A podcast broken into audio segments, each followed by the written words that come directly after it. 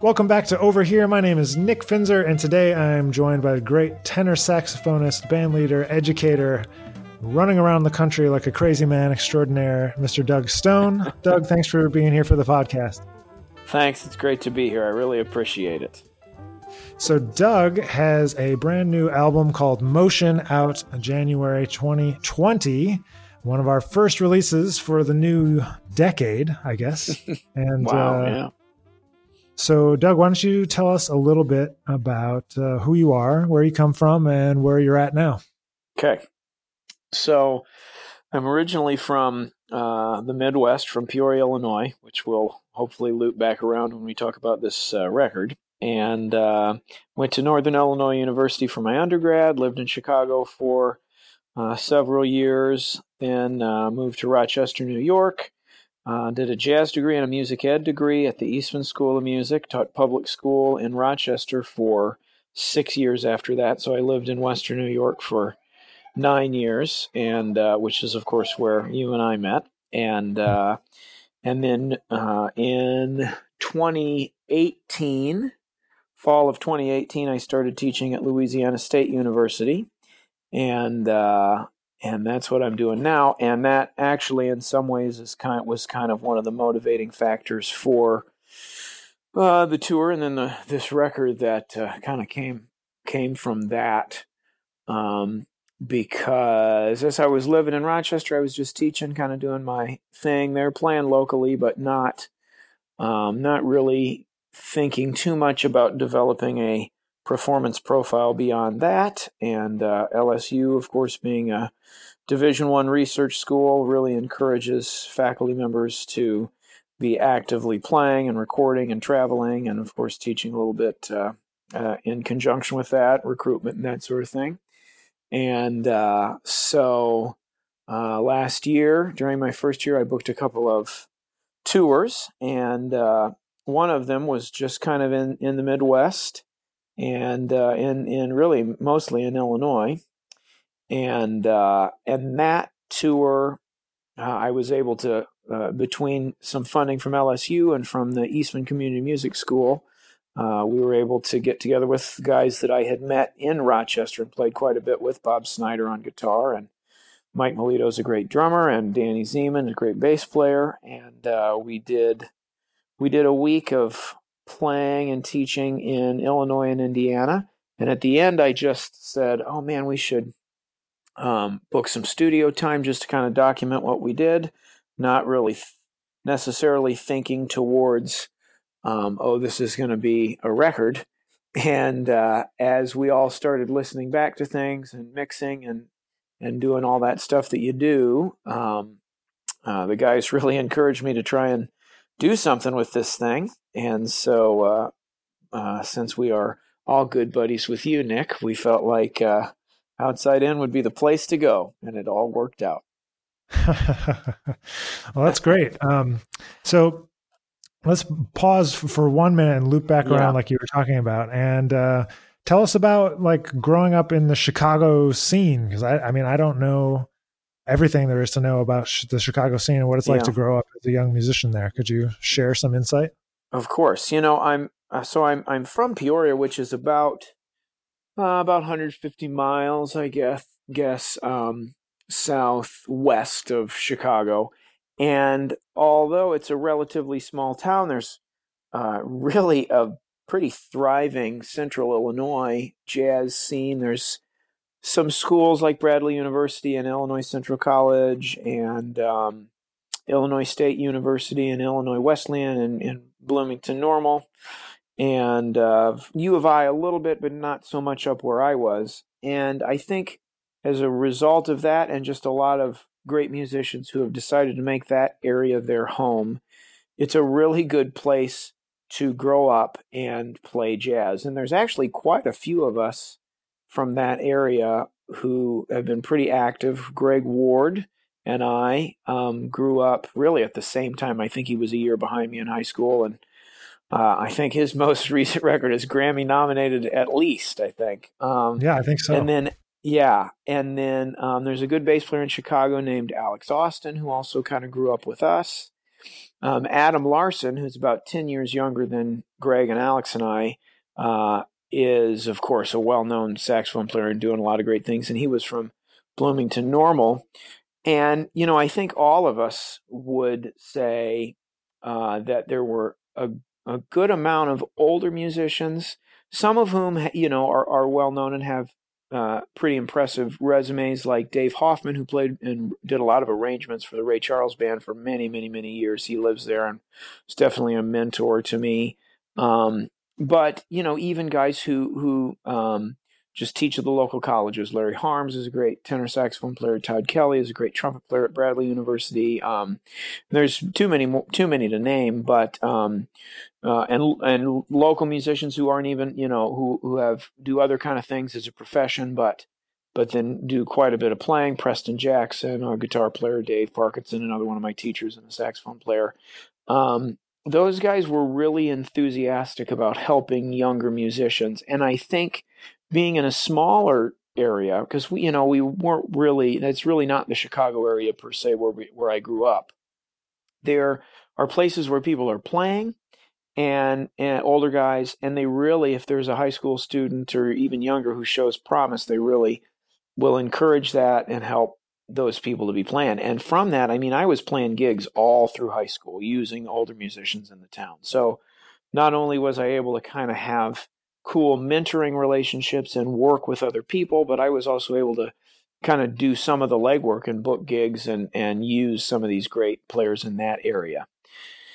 And then from there, um, actually, Greg, Alex, and I, all three of us, went to Northern Illinois University, and and that scene there is good. Just for you know, Ronald Carter was there at the time, and uh, he is the, the way he teaches the fundamentals are really rooted in the tradition, rooted in swing, rooted in the blues, and understanding the rhythmic concepts of jazz music and the African tradition and that sort of thing. And uh, and so we we kind of you know made that leap to that place, and then of course NIU was one of the schools that had had, especially at that time, a really good pipeline into Chicago, and um, and so as I moved in to Chicago, I you know I I definitely didn't have the same kind of mentoring relationships with people and the Chicago musicians as I would have with the guys more from Central Illinois. Um, mm-hmm. But the NIU connection was very helpful, and and you know there was a lot. I think right at the time I moved there in 2003, there were a lot of people from a lot of different schools, Midwestern schools, that ended up in Chicago, and there was a really thriving scene of just you know hanging out with people, doing sessions and that sort of thing. There were some a lot of different places to play original music and creative music and that sort of thing, and just you know that that were kind of um, coordinated or or hosted by um, guys our age. You know, there's a guitarist Nick Fryer who really uh, he had a Monday night series, and I think it was two or three bands every Monday night. So there was that, and then there's of course you know so many great older musicians and big bands and stuff like that. That uh, you know it was just a great place to be in, a great creative environment. It was actually really hard to leave to to go to the Eastman School when I did. Um, you know, I just knew for kind of some of my life and uh, uh, career goals beyond just playing. I felt like I needed to do the master's degree. Um, mm-hmm. But man, it was hard to leave. There was so much great stuff going on in Chicago at that time, and I, am sure there still is. You know, um, I've been able to, you know, fortunately, play great music in every place that I've been. But uh, yeah, I just really remember that kind of feeling of that thriving scene of people being creative and writing music and, and bands, you know, and uh, yeah, so so Chicago's a great place, and I'm looking forward to my trip uh, this weekend too. I, you know, the, at the Green Mill they're doing these um, kind of the the after hours jazz party, which used to be the Sabretooth band for many many years. They're now kind of using guests and rotating through guests each each Saturday night. So I'm sure that that'll be an opportunity to kind of hook up with with some of my old friends again, and that'll yeah. be really cool. So nice, yeah. yeah, yeah. So I think uh, one part, maybe you, maybe intentionally or unintentionally, you left out. I'm not sure. Was I'm pretty sure you spent some time on the road with some big bands. Could you tell us about some of that experience? I did. I was fortunate to do. I did just a couple of tours in 2004 and 2005 with the Maynard Ferguson, uh, Big Bop Nouveau. And uh, so that, of course, was just an amazing experience all around. And that was through kind of a Northern Illinois University connection and a Chicago connection. Uh, Tom, the great trombonist Tom Garling, um, mm-hmm. you know, kind of hooked me up with Ed Sargent, who was the tour manager at that time, and had me send my stuff in. So yeah, that was definitely a very important experience just in my development, and I just think also in terms of jazz history. You know, being a part sure. of of that organization and and and being on the road with Maynard, who you know was was definitely a uh, di- direct link to so many historical and important jazz players. You know, um, and you know there were some other things I did through my connections at Northern Illinois. There was a nice uh, we we kind of categorized it as world jazz. Um, this group called Panoramic, and we had uh, it was Liam Teague, who's a great steel pan player, um, and and composer and improviser. And then um, Robert Chappell was kind of coordinated the group, and he played piano. He also played um, um, uh, oh, he's a great percussionist.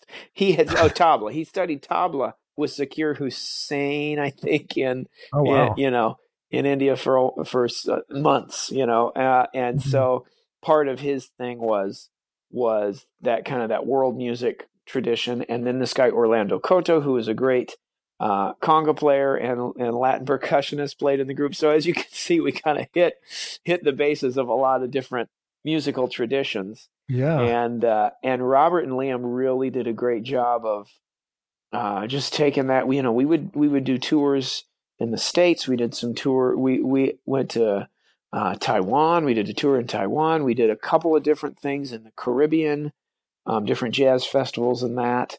Um, and so that was also, you know, just another really great opportunity to play cool, original music. I mean, very unique music. Um, mm-hmm. And and and and be on the road, and you know that I always felt like with several of the groups I did in Chicago, we we did a really good job about getting together and rehearsing music that was relatively complex stuff, but we played it so much that it got to feel pretty comfortable, you know. And I always thought, yeah, man, I, I bet when people listen to this, they kind of think there's a lot going on here. But when you're so actively playing that music, it's just like, well, this is this is the tune. This is how how it goes, you know.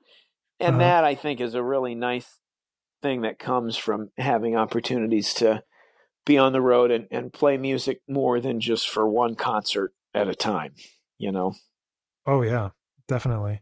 So I imagine with all that experience and all this, you know, great connections that you could have gone anywhere for your masters really. What what drew you to Eastman?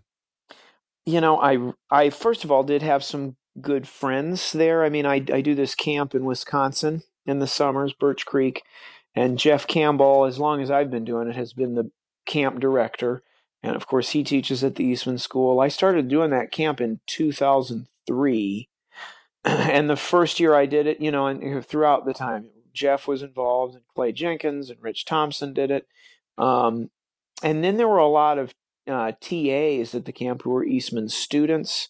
So I had a good, easy kind of connection, and I felt the transition would be pretty easy. But I was also, prior to my public school teaching career, which actually kind of happened as a direct result of some of the stuff I did at Eastman, I really felt like that maybe I would end up in the university level teaching scenario. And of course, the the Eastman connection in terms of that type of work is pretty amazing. I mean, there are so many wonderful performers that you can make a direct link to that their their Eastman their time at Eastman. But man, and you've probably noticed this too, as I've gone around to different jazz festivals and done stuff in different part of the con- parts of the country, it has been amazing now that I'm, you know, I'm an Eastman alum and I'm out of Rochester, so I've had some other experiences that wouldn't have happened if I was still just doing my public school teaching thing. It is really amazing how almost every place you go, I I, you know, I'll even say that every place I've gone since I've started my job at LSU and then, you know, done different festivals and things like that, the the Eastman there's been multiple Eastman connections every place I go. Um, you know, just people people who end up going the college teaching route, there's so many people that that, that Eastman uh, connection has really made that happen for them. And and I mean that's how I got this job at LSU. And so, uh, our I think my wife and I our original thought was, if I went to Eastman, that would give me a little bit of a leg up in, a college job search. And it you know it it I didn't really push that too hard for a while, but then once I started looking into these types of jobs, it really was definitely a an important thing. So so the motivation was for me to eventually find a teaching college level teaching opportunity through that and and here I sit, you know, in Baton Rouge at LSU. So so I think that that our uh, our plan at least once in our life our plan worked out. it worked out. It worked out just yeah, fine. It took a while. It did take a while, but it worked out. Yeah. So let's di- kind of talk about the record a little bit. You mentioned uh, Danny Ziemann, bassist, uh, drummer Mike Melito, and guitarist Bob Snyder, all Rochester, uh, Eastman, you know, adjacent people, if not Eastman yeah. faculty themselves yeah. or students. And uh, so, you know, you said you put together this tour, but talk. Could you talk a little bit about like some of the music you picked and like what what made yeah. that band kind of connect on that repertoire? So, um, you know, as I was thinking, you know, I, I knew that I had wanted to book something with the band, and somehow, you know, Mike and Bob and Danny, as I think Bob and I started discussing this idea first, and then Bob suggested that through the Eastman Community Music School, this type this type of project could get a little funding, you know, in terms of travel money and that sort of thing. And so Bob obviously he teaches at the Eastman School, but he's also very active at the Eastman Community Music School, as is Danny, as is Mike Melito. And so, you know, in a way, this group is was was you know, there's a couple other guys, of course, on faculty at the Community Music School, um, but this was kind of a, a, version of the Eastman Community Music School faculty group. Um, and I, of course, spent so much time in Rochester playing with those guys and had such a good personal and musical connection with them. And it was just kind of interesting to think, man, I wonder what would happen with with our playing as a unit if we had some time together. Um, and we had had, you know, the other thing I think that happened was we had some nice video footage that I knew I could use in trying to um, book some some performance things and some teaching things because we had played at the uh, Rochester Jazz Festival at the Library series the year before, and so we had some nice video footage as well. So I used that as I was trying to book this perfor- these performances. Um, and like I said, it was kind of interesting because I I was definitely not thinking um, along the lines of really making a record per se. Um, and I just asked Bob, "Hey man, bring some tunes that you would like to do," and so some, uh, you know, Full House, maybe, maybe nobody else but me. There was a couple of tunes that we had played quite a bit when we were in Rochester. I feel like Full House is maybe kind of our theme song as a group. Um, but you know, Bob and I had done a couple of recitals. One in particular that was just actually trio with Jeff Campbell and he and I at the at the summer camp.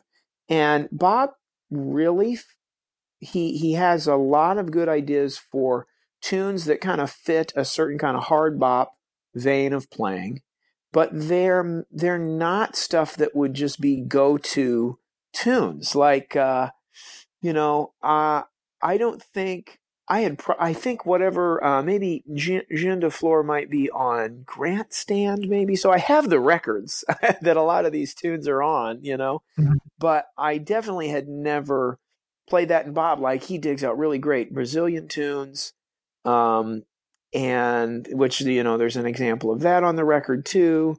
Um, he's I think he you know of course he's interested in guitar players, so you got some Grant Green, you got some Jimmy Raney, um, got some Wes Montgomery, and um, so so Bob, Bob brought the tunes, but you know Mike is a great jazz historian too, and and he and Bob have such a hookup in terms of the records they like and the music they like and the stuff that they want to play that Mike, of course, was was really familiar with the music. And, you know, Bob picked tunes that really featured the strengths probably of all of us. Really, he so so I have to really give a lot of credit to Bob in terms of the the repertoire we do here, and uh, you know, like I said, it, it kind of in relationship to just being on the road in general. Man, after a week of playing those tunes, and he, and that's not that long of a time, but man, to do them every day. And there was a couple of situations where we had times to you know maybe cover the tunes twice in a day on a performance. You know, there was one day prior to this recording where we had two sets at, at Joliet Junior College, and then we played two sets at, at Merriman's Playhouse in in um, in Indiana, South Bend, Indiana, that evening. You know, and so you you really start to dig into the material and really make it yours. You know, so so uh, yeah, they're tunes that we would naturally have done in Rochester anyway, but we got we had a this gave us an opportunity to dig a little bit deeper with them. Yeah, well, I think it turned out super well, and it's right in the wheelhouse of the band in general, but especially all those guys in particular. Yeah, I thought when I heard it. And, yeah. Uh, you know, the last thing I wanted to ask you about, which I thought was super cool and super interesting, was um, the liner notes that that got written for the record. Oh, Could yeah. you tell us a little bit about your connection Yeah. to him and those liner notes? I I thought they were Yeah. really well done. So, um, uh, this this Jim Szantor and I know each other from Birch Creek, uh, and so Jim's career was very interesting. He started out as a writer at Downbeat. Now, I I we could probably look up the years he was there. Um, I'm thinking maybe 60s, sometime in there, 70s, early 70s maybe, and uh, and he then transitioned from there to being um, an editor at the Chicago Tribune. But he did several jazz features there, and and actually at one point Jim gave me uh, a huge stack of uh, papers and at least one of the books he's written and articles from the Tribune and from Downbeat, and even some interesting things like uh, there was a letter. He had done a review of a jam session, a post Chicago Jazz Festival jam session, and um, and Rahsaan Roland Kirk was playing, and Jim wrote a couple of things about Rahsaan just in in evaluating the performance that Rahsaan did not dig, and so uh, Jim in this packet he sent me included his review and then Rahsaan's letter to the editor, kind of oh, like whoa. kind of saying I disagree with what this guy is saying. Um, and even some old ledgers like from the Woody Herman band and stuff like that. Jim uh, wrote a book on Bill Chase, uh, and so I have a copy of that. I don't think I've completely gotten through it, but uh, Jim was also really associated with the Woody Herman band for many years, uh, and so so he retired and moved to Door County, Wisconsin, which is kind of a place that a lot of Chicago people would consider moving. You know, um, after a career and after being in the city for many years. Um, and so he really was not too active at Birch Creek until Jeff Campbell started using Dennis Mackrel. And Jim knew Dennis from the Basie band and, and probably even with, um, you know, with, with, uh, Thad Jones because Dennis, I believe, was the first drummer to take over after Mel had passed away. Um, and so Jim then starts getting really interested in Birch Creek and he shows up to our concerts and probably through Dennis I met him. And you know, of course Jim and I just uh, struck up a conversation and I mean he is again walking jazz history, you know. And so Right. it's just fascinating to talk to him. Um and so you know we we get to know each other and we talk about some things and at some point i think he just kind of wrote megan my wife is doing some photography and she put some things on her website and i think jim may have made some little edits to something that megan had put on the website. You know once an editor always an editor. And so then i i did a, a record you know i just kind of something uh, uh, kind of came out of a performance of a thing that I did in Rochester, and Jim wrote a little review of that record for something that I needed, and uh, and so I was not thinking about liner notes, Nick, until you and your team asked about that, and then I thought, man, I wonder if Jim would write something up, Yeah. and uh, and so and he gladly you know, gladly volunteered his services to do that. And so that, I mean, it's just really neat to have his take on things and his um, ideas about the music and our careers and to have those liner notes kind of because I, you know, what I'm doing here and even even the, the, recordings and the work that I'm doing now, it's it is directly associated with my work as an educator. You know, like I was completely happy in Rochester working with the kids at the School of the Arts, teaching jazz. Um, but I feel like part of this, and I think you and I have talked about this, part of part of this work that I'm doing at LSU, I mean, I I will not be able to remain at this school unless I'm out there playing and recording and doing these things. And I think Jim really was able to encapsulate in those liner notes this idea of the modern jazz musician and educator and how those roles are so in intertwined in what I think a lot of us are doing, you know? Um, oh yeah. Yeah. And so, yeah, that's Jim. He's just, he's just such a wonderful soul, such a great guy, but also a wonderful writer. And I'll tell you, man, the other day I put a post up on Facebook of, uh, uh, picture where I was playing with the Northern Illinois Jazz, uh, University Jazz Ensemble, and Frank Wess was the guest artist. And I actually spelled Frank Wess's name wrong. And Jim, and Jim emailed me like 10 minutes after I put that thing up. He said, uh, Frank Wess has two S's, Doug, just so you know and so I got right on there and edited. but yeah, you can't have a you can't have a miss. There will be no misspellings if Jim Szantor is involved. yeah, I remember in the editing process, he was very detailed. Yeah, which is great, and he's also very yeah. honest, which is like not always the case. You know, he, yeah. he says what he thinks. Yeah, yeah, yeah. Amazing, it's really cool well, to, to be associated with people like that. Oh yeah, so uh, just tell people where they can find your music and connect with you uh, so they can hear the record. okay. Well, you're going to have to tell me some of that because oh, I'm sure. still in the learning stages of of how all that works. But um, uh, in terms of uh, of me, I'm at Louisiana State University, and I'm really trying to stay active here in southeastern Louisiana. Um, the record will be out on all the streaming platforms. Am I correct? You are correct. Okay, and uh, the release date is Jan- oh, are we we're doing January seventeenth, or did we change yeah. that? It's the seventeenth, right? Okay, January 17th. And uh, DougStoneJazz.com is my website. So, of course, we'll have links through there.